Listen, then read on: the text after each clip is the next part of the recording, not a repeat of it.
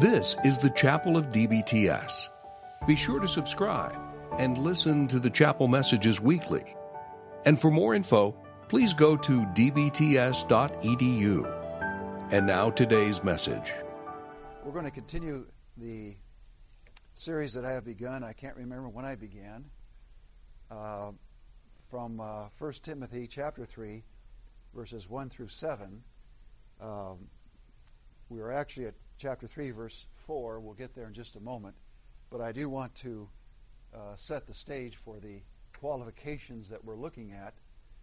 Uh, all of us, I assume, are either in vocational ministry or anticipating uh, entering vocational ministry, and specifically some role as a pastor.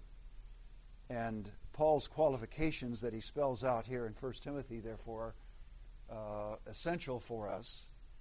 And so we're rehearsing those to remind ourselves of these qualifications and in the anticipation that the Spirit of God would use it uh, in our own lives to challenge us about how well we're measuring up and to encourage us to pursue these qualifications in our life for ministry. We'll begin with the number one on the first page then, and then we'll jump to page eight after we get uh, through the introduction. So let's begin there. I say Paul writes to Timothy and the churches in Ephesus following his release from his first Roman imprisonment. Of course, Luke ends his account of the spreading of the gospel from Jerusalem to Rome with Paul's first Roman imprisonment recorded in chapter 28. He simply stops his account of that spreading of the gospel and Paul's ministry in the last half, of course, of the book of Acts. But we know from the pastoral epistles that Paul was released from his first Roman imprisonment, engaged in further missionary uh, endeavors, was re imprisoned, and then martyred. But Luke simply stops with that first Roman imprisonment. And our letter takes place after that. Uh, I make another point in that first line, and that is that Paul's letter is written to Timothy and to the churches we should not get the impression that Timothy is the sole recipient of Paul's letter. In fact, Timothy really is something of a conduit that Paul is using as a surrogate of sorts to address the uh, churches in Ephesus. Among other proofs of that is the very last thing that Paul says in this letter uh, peace to you. The you there is plural. And of course, it's plural because he's addressing not just Timothy, but the churches as well. So we must keep that in mind as we read the letter. I say, following his release, Paul has or had come to Ephesus to confront false teachers who had infiltrated the churches and to further ground the believers in apostolic truth. So that's the occasion that prompted Paul's visit to Ephesus, to the churches there in Ephesus. He had heard the report that false teachers had uh, come into the assembly, and so he came to Ephesus to confront them and to ground the believers further in apostolic truth. And I suppose we shouldn't be surprised that Paul mentions all of this because he had warned the uh, elders the ch- from the churches of Ephesus. Uh, I believe it's Acts 20 that such false teachers would in fact arise and try to uh, harm the flock, their respective flocks. Two, after a short visit, he left for Macedonia to provide critical help for the churches there, hoping to return shortly. We're, we're a bit surprised as we read the opening verses of 1 Timothy that Paul has come to Ephesus because there is a grave danger, the threat of the false teachers, but shortly after his, his arrival, he leaves to go to the churches of Macedonia. And the question, of course, is why are you doing that, Paul? There's a great need here in Ephesus. Well, the explanation to that is that he had heard reports of similar issues in the churches of Macedonia, felt compelled to go there to address those issues, leaving Timothy behind, anticipating Timothy would carry on what uh, he had begun there in Ephesus. But he was hoping to return shortly, anticipating a delay, and he mentions that in the letter. He writes to charge Timothy as his representative to continue to strengthen the churches and to counter the threat. So that informs us of the theme of 1 Timothy. We could, we could identify the theme as Paul's charge to Timothy as his representative, addressing the threat of false teachers and further grounding the believers in apostolic instruction. The threat of false teachers is real. I'm sorry, uh, number three. A key issue Paul addresses is the qualification for the office of pastor. He uses the expression overseer, and we'll come back to that point. Office of pastor in the local church. The threat of false teachers is real, and pastors must be equipped to instruct and protect the congregation. As Paul's apostolic representative, Timothy, Timothy was to ensure that those whom the churches were placing in the office were fully qualified. So we should not think that Timothy is himself placing pastors in these churches. We should think of Timothy as assisting the local churches in doing that. Perhaps our paradigm for that is Acts 6, when there was need for uh, individuals to care for the widows, the apostles, instead of appointing those individuals themselves, instructed the congregation to do that, but gave them guidelines, offered them assistance. And we should understand that's what Timothy's role here is in Ephesus. Although ordained, Timothy was not functioning as a pastor in Ephesus. That's not, that is also an important point. We shouldn't think of Timothy as functioning that way. He is Paul's representative, and this letter is the official document authorizing his functioning in that capacity. For Paul begins in 3:1 by describing both the desire for the office and something of the nature of the office. Paul uses the expression in, in unpacking the nature Paul uses the expression overseer and notes that it is a noble work. Then, based on the nature of the office, Paul lays out the qualifications that are necessary. Five, his discussion of the qualifications can be conveniently divided into the following five categories. Paul begins with the general or overall qualification. The, the overseer must be above reproach. We looked at that in a previous chapel. That's the overall qualification. The overseer must be above reproach. And then he develops from that the character qualifications. That's all of the second part of verse 2 through verse 3. We've looked at those again in past chapels. Three, domestic or family qualifications, verses 4 and 5. That's where we are this morning. Four, maturity qualifications. That's verse 6 and finally, community qualifications. What kind of reputation must the overseer have with those outside the church? Paul ends there. Now, with all that in mind, let's jump to the second page, and we're going to pick it up with number 9 on page 2. The nature of the office is brought out by the title overseer and by the description of the office as a noble work. The title overseer or bishop refers to the responsibility of leading the congregation, exercising oversight. Furthermore, the title is used interchangeably in the New Testament with the title titles elder and pastor to describe the same position and office. So it's important for us to know that when Paul is describing the qualifications of an overseer, we should understand that term to refer to a pastor or to a shepherd. The New Testament uses those terms interchangeably to refer to the same office and same work. 10.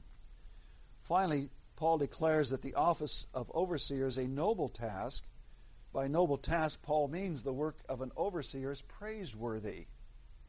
It involves the overseer investing his life in leading the local church.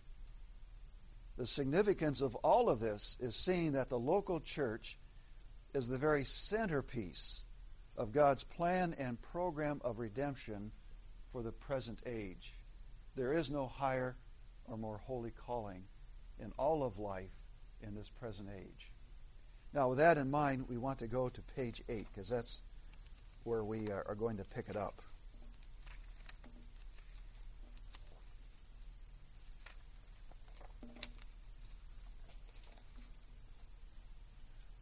And we're going to pick it up at the bottom of page 8 uh, domestic qualifications. Now, um, in the past, I've treated this as something of an open forum rather than a traditional preaching. So forgive me for doing that. But by that I mean I, I want you to ask questions. And in fact, you can ask a question at any point as we're going through this material. I will pause periodically and, in fact, invite your questions. But I am looking for your input as we're going through this. So feel free to give it. Domestic qualifications, verses 4 and 5, the requirements. That's verse 4. First, he must manage his own household well. Paul transitions in this verse from listing character qualifications for the overseer to listing family or domestic qualifications. Paul lists two domestic qualifications in this verse and then offers clarification and support in the following verse. Number two, parallel with the previous qualifications, the first domestic qualification is stated in the form of a command. The overseer must manage his own household well. The expression manage means to exercise leadership or to serve as the head of someone or something. Three, that which the overseer is to manage is his own household. The term household refers to the members of a family who are living together. With the qualifier own, Paul makes clear that the household the overseer is to manage is the one that belongs to him as husband and father. Four, the way in which he is to manage his own household is expressed by the term well. The term refers to that which meets a high standard or that which is done in a right way. From the larger context, a household that is managed well is one whose relationships and responsibilities honor God and His Word. So that's my effort to unpack what Paul means manages man, he must manage his own household well. Well, what does he mean by that? What does managing a household well look like? And from the following context and the larger context, I think what Paul means by that, what I've said here at the end of verse or number four rather, uh, the, a household that is managed well is one whose relationships, personal relationships, and responsibilities of the individual members honor God and His Word. That's what I understand it means to manage one's household well. Five, what this means in terms of his family is that the overseer must love his wife and children and care for their spiritual and material needs. He must take leadership in doing that. He must take leadership in caring for their spiritual and material needs. He is to build the family as a team where each member fulfills their biblically mandated roles. You know, it's interesting that Paul takes time to go through these qualifications. And we might think, well, this qualification is rather intuitive, Paul. Why are, why are you addressing it? But I think it's critically important because the demands of pastoral ministry are such that we can not intentionally but unintentionally neglect this all important ministry that God has entrusted to us. We can be so engaged in giving oversight to the church that we forget to do that with our own family. And so I think that's why Paul is reminding us of this.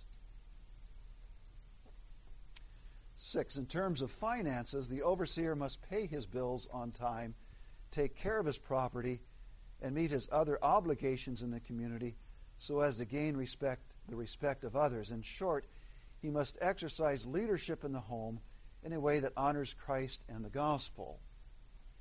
So, again, if I can just uh, drive home this point, we must uh, take the time and give ourselves energy and resources to managing our, our own family, our own spouse, if we have children, our own children. Uh, we will see that Paul's going to drive home the point if we're not doing that well, we're not qualified to check, to pastor God's church. That makes it a rather important and critical responsibility. Keeping is, I'm going to finish the other responsibility here, then I'll pause and see if you have questions.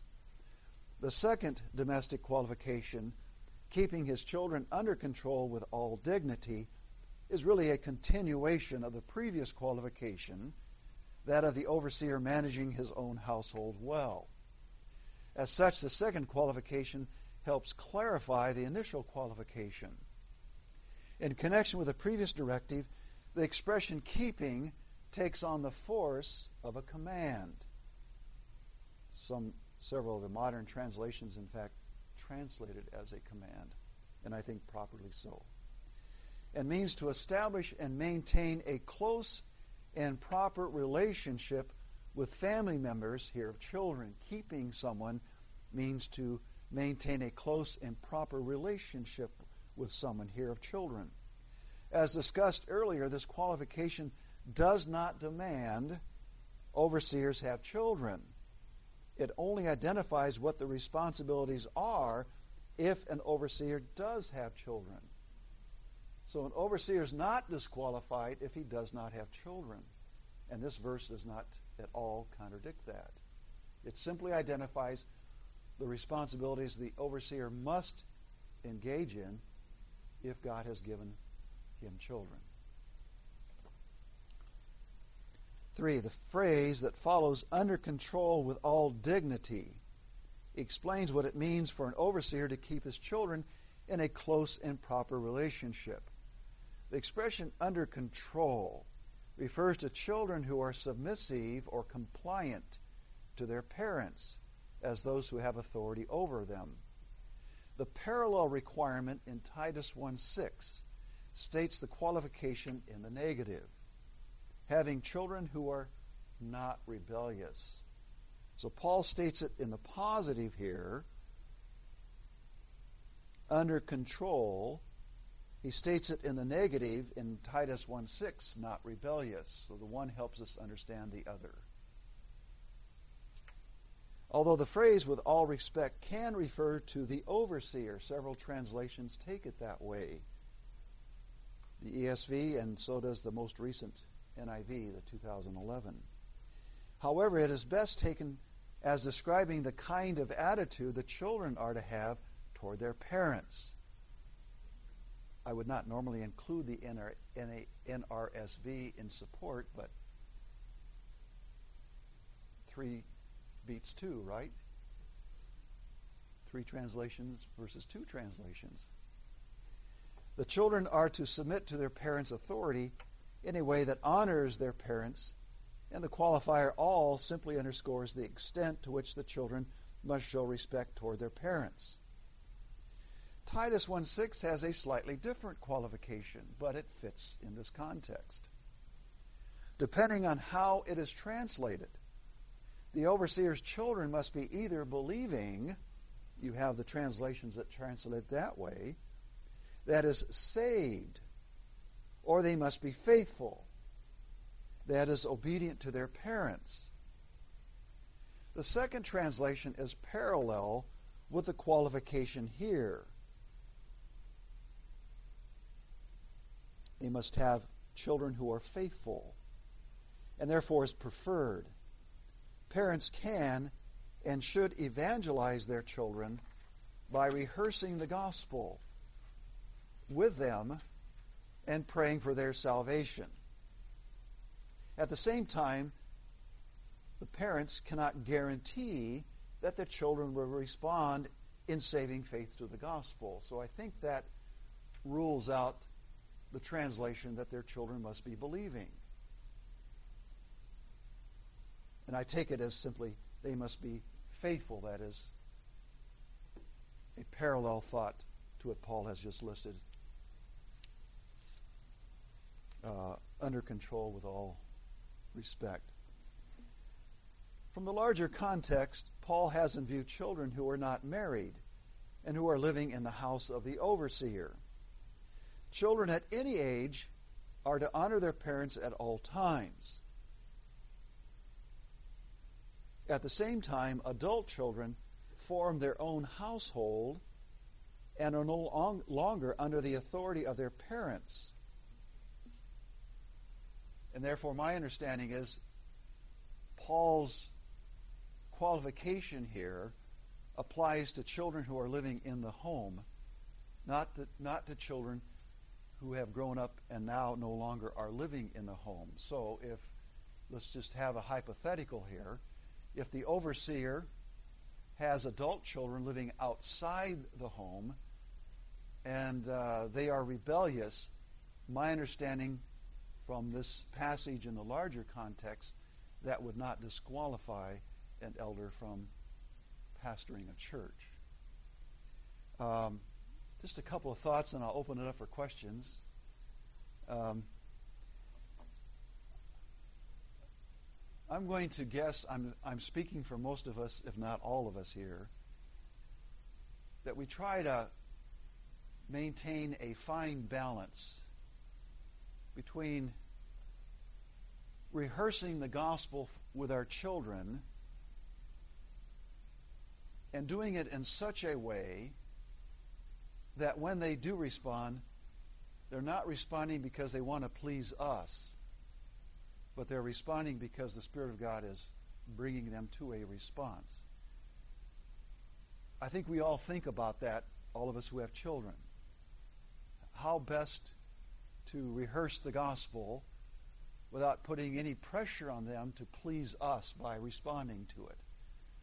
But I think there's a, there's a second danger, and that is we're so concerned about their responding to the gospel to please us that we're reluctant to share the gospel with them. And I think that's an equally uh, problem to avoid. That's the other side of the that's the ditch on the other side, if you please. So I I've got grandchildren and I I talk to my my own children about their children, my grandchildren, and I encourage them rehearse the gospel with your children. I plan to do that. I, I want it to be something that I'm intentional about. I'm very purposeful about. But I realize there's that danger in rehearsing the gospel that they might respond just to please me, and I don't want them to do that. So I, am going to present it in such a way where I'm trying to avoid that. But I want them to hear the gospel. I want them to hear the gospel. And so I'm going to rehearse it for them, and I was just throw that out as something that uh, you may think about as well. The second issue here that I want to just make a application. But Paul, Paul's point here, and he's going to make it very clear in what follows, verse 5, is that if we do have children living in our home and they are rebellious, according to what Paul has written here, if they're rebellious, if they are rebellious, then, as we will see in, what, in verse 5, that means you and I are disqualified from serving as a pastor. I, I have I have I have had that thought in the back of my mind while my, my sons were growing up. I, I knew that they could play a critical role in helping or hindering my ministry, a critical role. And I wanted them to be aware of that without putting undue burden upon them or uh, undue guilt. So I try to communicate that truth to my sons. You have the ability to help or to hinder my ministry. I just want you to think about that. And I want to you encourage you to live in such a way that you help it rather than hinder it. But I, I did not want them to be unduly burdened where every word out of their mouth or every step they take, they were in, in abject fear of destroying their dad and mother's ministry. So that's another uh, responsibility that we have that we need God's wisdom how best to communicate that without miscommunicating it. Uh, I don't know how to gauge my own success. I guess you'll have to ask my sons on that. But those are two issues I thought I would raise in light of this passage. Now, let me pause it here before we get to verse 5 and see if you have questions or comments.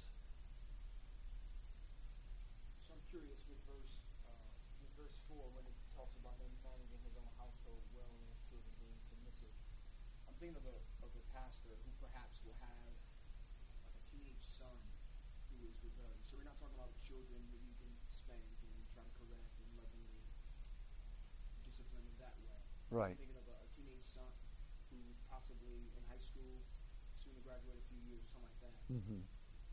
A man will be disqualified from ministry because his son is rebelling, even though he's trying to faithfully parent. That's my understanding. That would be my understanding, Dewan. That is tough, isn't it? And therefore, I guess we would want to counsel all those in, in ministry who have young children start this process at the very outset so that you develop that kind of relationship that when they become teenagers, and that's the danger uh, time in the life of our children, isn't it? Um, all of the influences upon them at that point, peer pressure, uh, and godly world, and whatever. Hopefully, we have shepherded their hearts and lives from from the outset up to that point, where we have uh, some uh, ground and leverage to continue to shepherd them and hopefully see them not rebel. But my understanding is that if they're rebelling and they're living in the home, that is a disqualifying factor. We'll come back to that at, at, at, at verse 5 here. That's my understanding, Dewan. Did you have a follow up question? That's my understanding. I, I, I know one of our graduates, for example, who stepped out of the ministry because he had a rebellious teenage son. And he's now starting to re-engage in ministry because that son is no longer living at home. And I, my understanding is that that fits with what Paul is saying here. Back here, Nathan.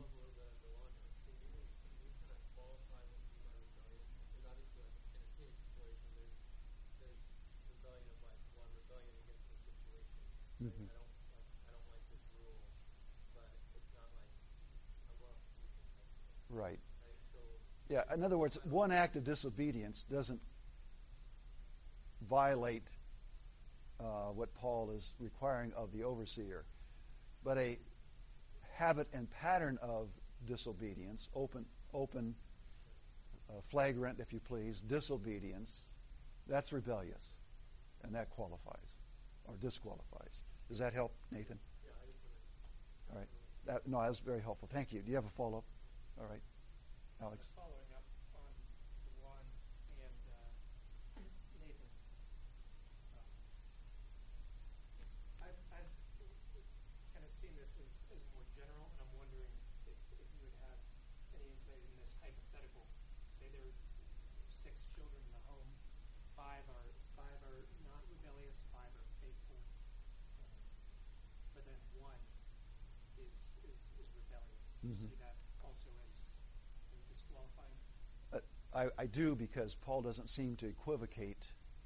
Um, he seems to say, state it in a way that it's a blanket uh, requirement. And therefore, my understanding, if you have, let's just hypothetically, you have four children, one's rebellious, you have a rebellious child that disqualifies you. And then, sorry, if I could just follow up on that once more. Um, would uh, I, I don't know what adoption and, and fostering looked like in the first century, but Right. would would you say there would probably be more more leniency if there were a, a, a foster child or a or an adopted an adopted child who was adopted at a later age, Mhm. so at twelve or thirteen? Um, He talks about household here, and therefore all those under the household, whether natural born children, adopted, perhaps even domestics, whatever, under the household, he's responsible. If there's rebellion, he needs to address it. If it's not addressed, that can be disqualifying. I tell you what, can we hold these? I want to get through this next verse, or this, this series will be interminable. and I won't be invited back, so let's go on to verse 5. Um, the support. Number one, Paul transitions here from listing the domestic qualifications to providing clarification and support. He begins by picking up the initial qualification from the previous verse, but states it in the form of a negative condition. Quote, For if someone does not know how to manage his own household, the condition, if someone does not know how to do something, describes someone who lacks the knowledge and ability to accomplish some task. And specifically, what this pers- person does not know how to do is, quote, to manage his own household. Thus, the condition depicts someone who fails to fulfill the initial domestic qualification for an overseer as spelled out in the previous verse. Having identified the condition, Paul then states the conclusion in the form of question. Quote, How will he care for God's church? The combination care for God's church means to provide oversight for God's church. The expression care for is synonymous with the expression manage in the previous verse. Furthermore, God's church refers to a local body of believers who share a common set of beliefs, who regularly meet at a set time and place for worship that includes preaching the word and observing the ordinances, and that which belongs to God as the ultimate author and founder of the church. Paul's question really makes an assertion, and the assertion is found in the answer intended by the question. It's a rhetorical question. The question, how will he care for God's church, intends the answer, he is not able to care for God's church. Thus, Paul's assertion goes from the lesser principle to the greater. If someone is not able to manage his own household, the lesser, then he is not qualified to oversee the church of God, the greater. And by stating it this way, Paul identifies the initial domestic qualification as critical. He must manage his own household well, or he's not qualified to serve as an overseer.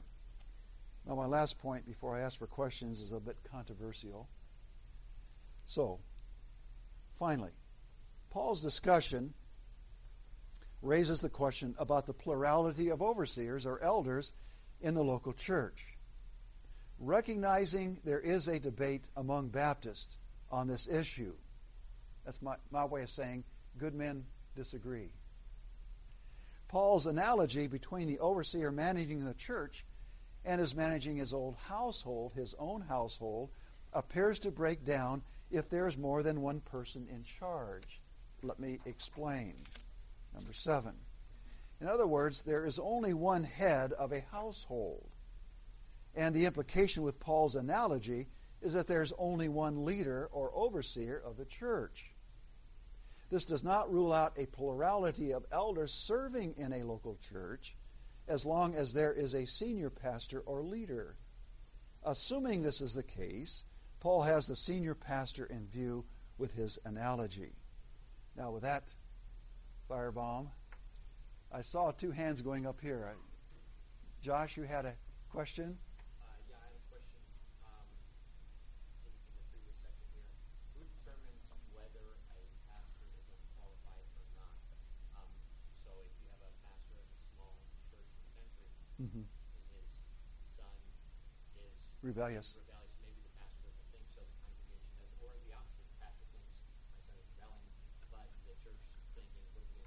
to give him That's a good question. Uh, wish Solomon were here to help me, but uh, here's my answer. Uh, hopefully, the pastor would initiate uh, the process by which, having dealt with that rebellious child, he submits his resignation uh, to the church, recognizing, according to what Paul has written here, verse 5 particularly, he's no longer qualified. And if he feels that way, he's convinced of that, then in a sense, regardless of what the church responds, he's doing what his conscience is dictating to him. If he fails to recognize it and the church recognizes it, then they have an obligation to go to him and say, We're sorry, but uh, we as a body of believers in this local church see your son as rebellious, and we're asking you to step down until which time he is no longer rebellious or no longer in your home. And so that's how, that's how I'd answer your question. Do you have a follow up? Kind of interested how Solomon would have answered that one.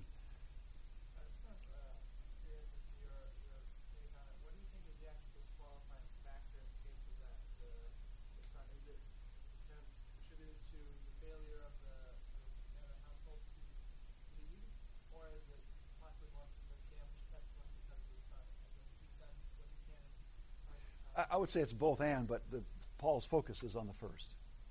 Yeah, the, the elder has demonstrated his inability to manage his own household, and for that reason, he is not qualified to manage, to oversee the church.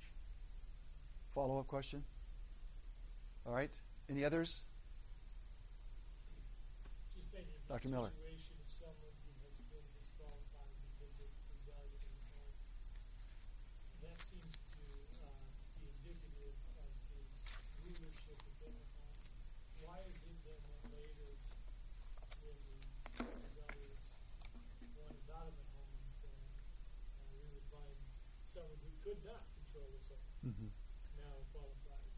Because he actually fits then the uh, requirement that Paul lays down here in terms of his household. Um, so that's I base it on that. Uh, the, that rebellious child is no longer in the household, uh, and those that are in the household are meeting the qualification. He meets the qualification as I see it. Uh, I suspect others may not may demur on that, but as I see Paul's requirement, I think he meets that requirement. Your, your point's very well taken. All right? Any others? All right, I think we're out of time, so let's close in prayer. Father, uh, we are humbled, each one of us, that you have counted us faithful and placed us in the ministry. We ourselves see how frail we are and how utterly depend, dependent we are on you. We uh, pray for grace, wisdom, and strength, Father, uh, to be the kind of uh, servants that would honor Christ and to have the kind of marriages that would exalt Christ and the gospel. And we uh, pray for wisdom as we uh, reflect on these qualifications and reflect on our own lives and families and uh, we pray for grace and strength, Father, to fulfill these. We want to be servants of the Most High that um, honor Christ and the gospel and please you in every way. And uh, so we ask that you would continue to use this passage to remind us of our responsibilities and continue to give us the grace we need to fulfill to fulfill them and to please you, we pray in Jesus' name. Amen. Thank you for listening to the DBTS Chapel Hour. DBTS is a ministry of Intercity Baptist Church. To find out more about Detroit Baptist Theological Seminary, please go to dbts.edu.